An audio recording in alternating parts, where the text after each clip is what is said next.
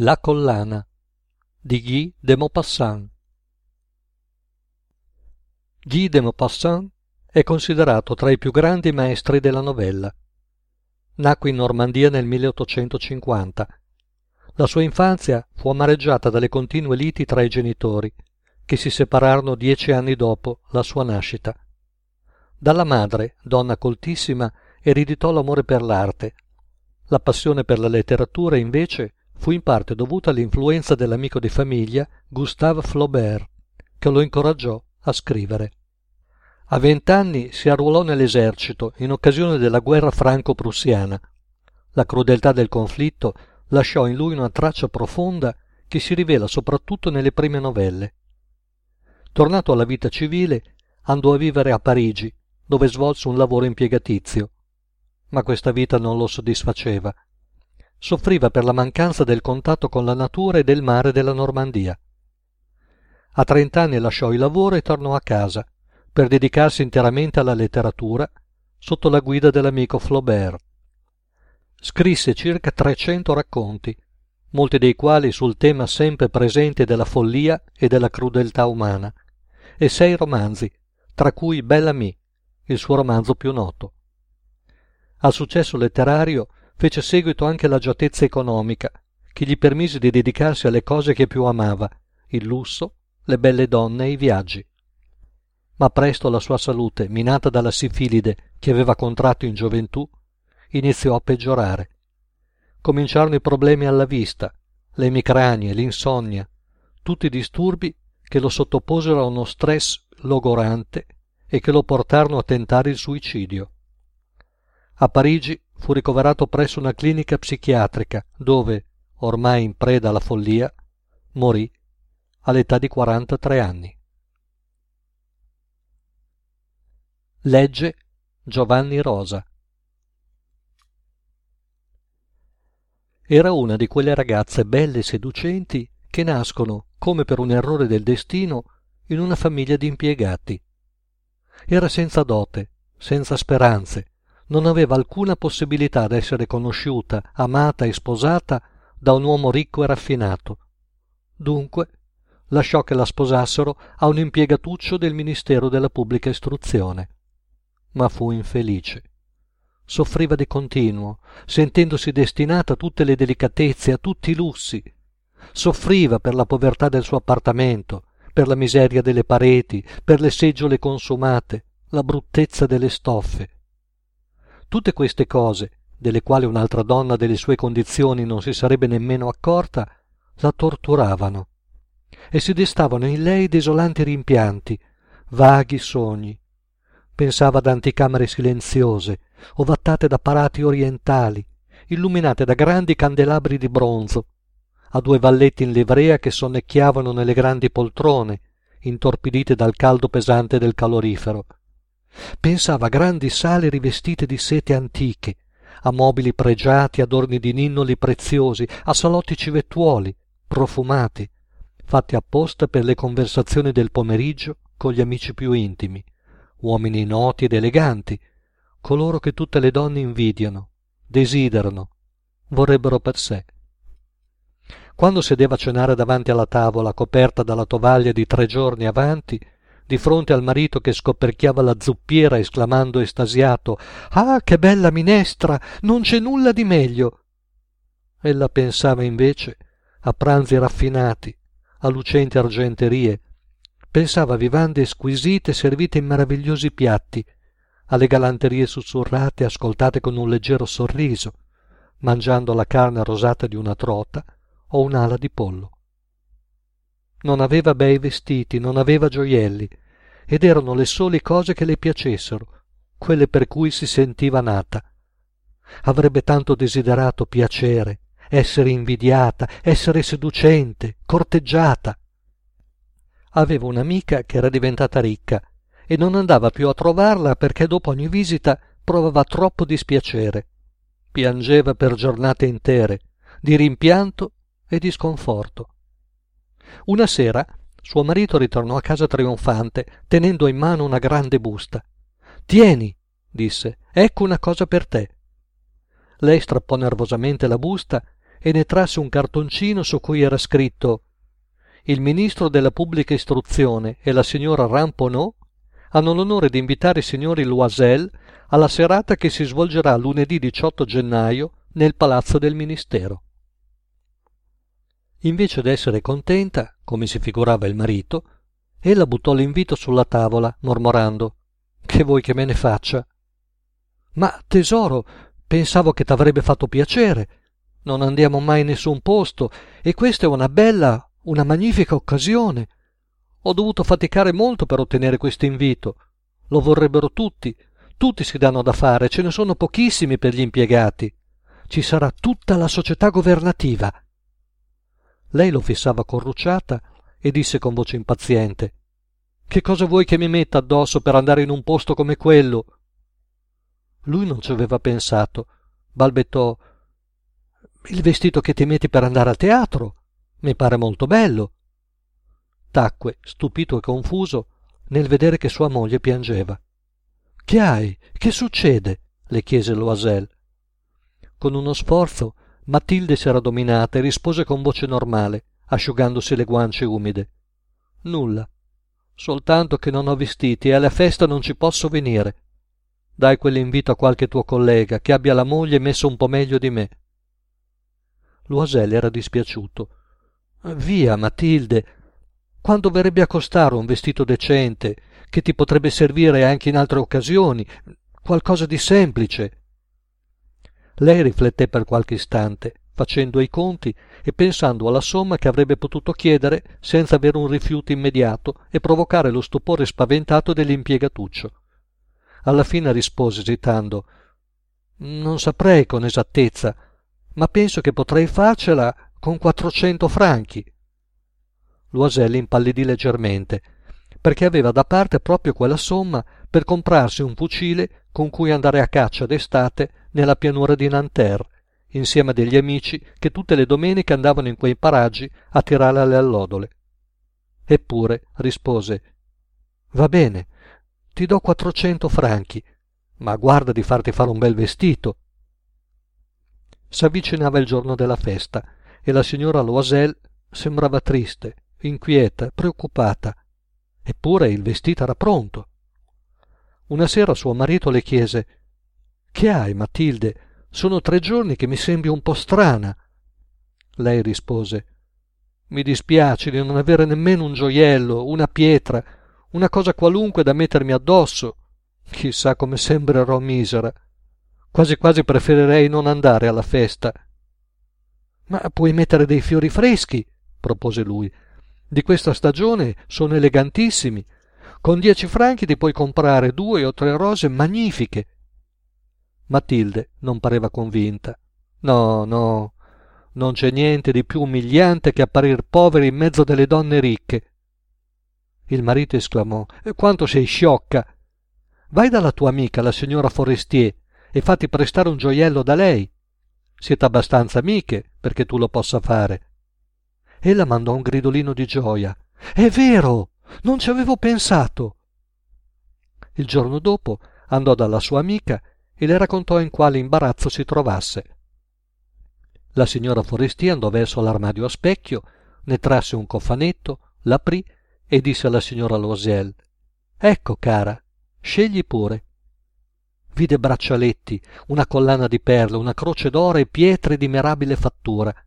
Si provava i gioielli davanti allo specchio, esitava, non sapeva decidersi a toglierseli, a rimetterli dentro. Chiedeva C'è dell'altro? Ma sì, sì, cerca. Non so che cosa preferisci. Ad un tratto Matilde scoprì in una scatola di raso nero una collana di diamanti magnifica. Sentì una voglia smodata e un tumulto nel cuore. Nel prenderla le tremavano le mani. Se l'agganciò sopra il vestito accollato e stette a rimirarsi in estasi. Esitante e piena di paura chiese potresti prestarmela questa questa soltanto ma sì certamente matilde saltò al collo dell'amica la baciò con trasporto e scappò col tesoro. Venne la sera della festa. La signora Loisel trionfò Era la più bella di tutte, elegante, graziosa, sorridente, fuori di sé dalla gioia.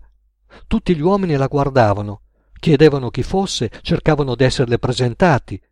Tutti i segretari di gabinetto vollero ballare il valzer con lei.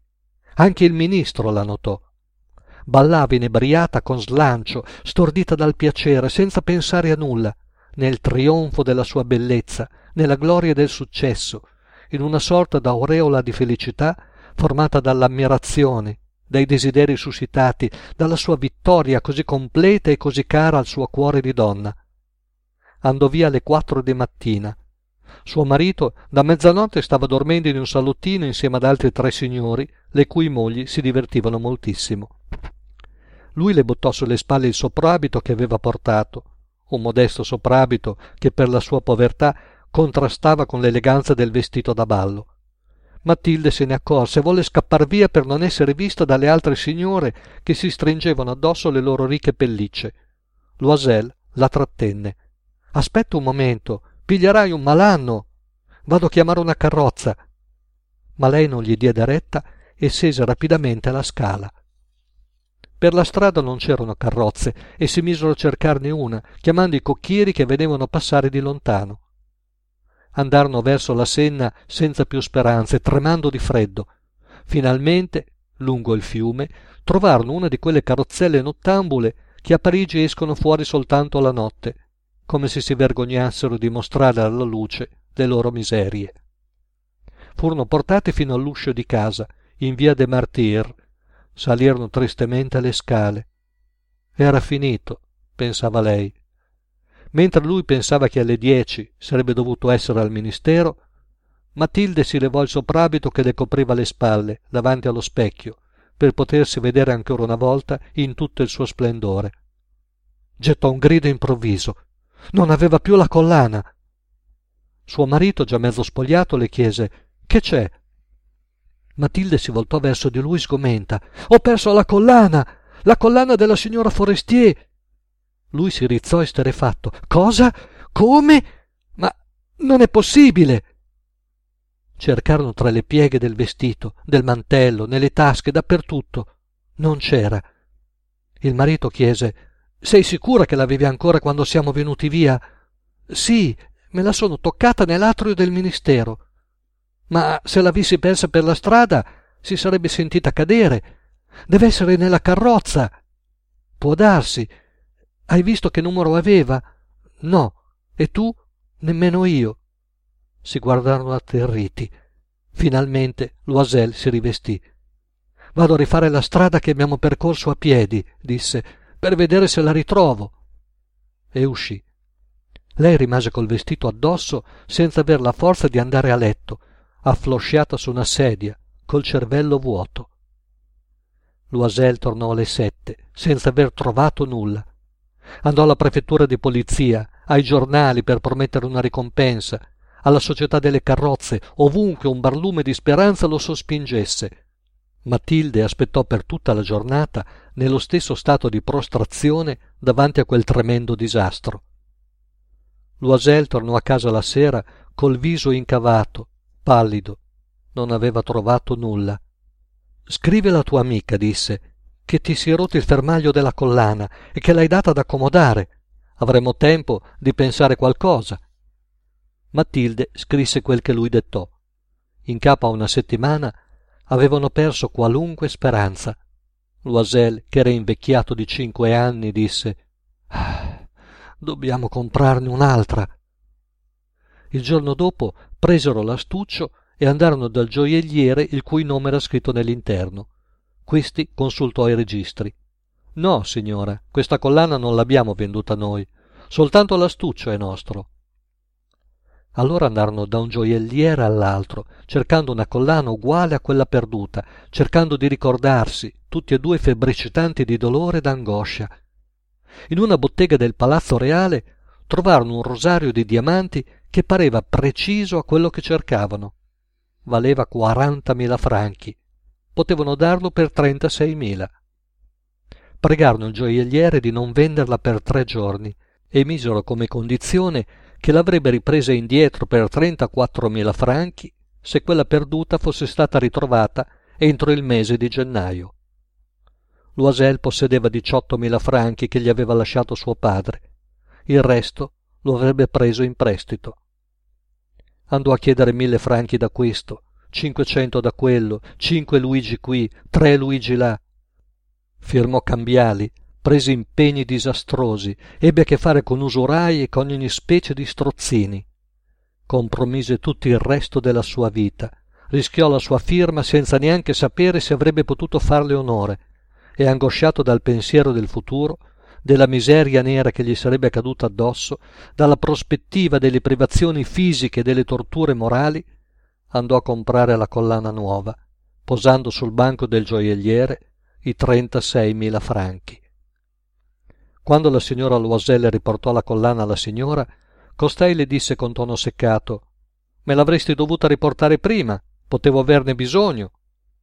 Non aprì l'astuccio, come Matilde temeva. Se si fosse accorta dello scambio, che cosa avrebbe pensato? Cosa avrebbe detto? Poteva anche considerarlo una ladra. La signora Loisel conobbe così l'orribile vita dei bisognosi. Vi si adottò subito, eroicamente. Era necessario pagare quel tremendo debito e lo avrebbe pagato. Cambiarono casa, andarono a stare in una soffitta, Matilde conobbe le più dure faccende, le più odiose fatiche della cucina. Rigovernò, rovinandosi le unghie sui piatti unti, sui tegami. Lavò la biancheria sudicia, le camicie, gli stracci, stendendoli ad asciugare su una corda tesa. Tutte le mattine portava giù la spazzatura e portava su l'acqua, fermandosi ad ogni piano per ripigliar fiato. Vestita come una donna del popolo, andava dall'erbaiolo, dal droghiere, dal macellaio, col paniere sotto braccio, tirando sui prezzi, ricevendo ingiurie pur di difendere soldo a soldo il suo miserabile denaro. Tutti i mesi dovevano pagare cambiali, rinnovarne altri, guadagnar tempo. Il marito lavorava anche di sera, teneva la contabilità di un negoziante e spesso di notte faceva il copista a cinque soldi per pagina. Questa vita durò dieci anni. Dopo dieci anni avevano restituito tutto compresi gli interessi degli strozzini. Matilde pareva una vecchia. Era diventata la donna forte dura rude delle famiglie povere. Spettinata con la gonnella di traverso le mani rosse parlava a voce alta lavava i pavimenti buttandoci l'acqua col secchio. Eppure qualche volta quando suo marito era in ufficio si sedeva accanto alla finestra e pensava a quella serata di tanti anni prima, a quel ballo in cui era stato tanto bella, tanto festeggiata e corteggiata. Che sarebbe accaduto se non avesse perso la collana? Chi lo sa? Com'è strana la vita, quanto poco ci vuole per perdersi o salvarsi. Una domenica era andata agli Champs-Élysées per distrarsi un po' dalle faccende. Ad un tratto scorse una signora che stava passeggiando con un fanciullo. Era la signora Forestier, sempre giovane, sempre bella, sempre attraente. La signora Loisel si sentì turbata. Le avrebbe rivolto la parola? Sì, certamente. Anzi, ora che aveva pagato, poteva dirle tutto, perché no? Le si avvicinò. Buongiorno, Jeanne. L'altra non la riconosceva ed era stupita di sentirsi chiamare con tanta confidenza da quella popolana. Ma, signora, balbettò, non credo che vi siate sbagliata. No, sono Matilde Loisel. L'amica mandò un grido. Oh, povera Matilde, come sei cambiata. Sì, ho passato giornate dure da quando non ci siamo più viste e tanta miseria. Per colpa tua. Mia? Per colpa mia? Ti ricordi quella collana di diamanti che mi prestasti per andare alla festa del ministero? Sì, è stato tanto tempo fa. Ebbene? Ebbene, la persi. Ma com'è possibile se me l'hai resa? Te ne comprai un uguale. Sono dieci anni che la stiamo pagando e capisci che per noi non è stata una cosa facile non avevamo nulla. Ora però è finito e sono proprio contenta. La signora Forestier s'era fermata. Mi dici che hai comprato una collana di diamanti per sostituire la mia? Sì, non te n'eri accorta, vero? Era proprio uguale. E sorrideva, orgogliosa e ingenuamente felice. La signora Forestier, sconvolta, le afferrò le mani. Oh, mia povera Matilde! Ma quella collana era falsa! Valeva tutto al più cinquecento franchi!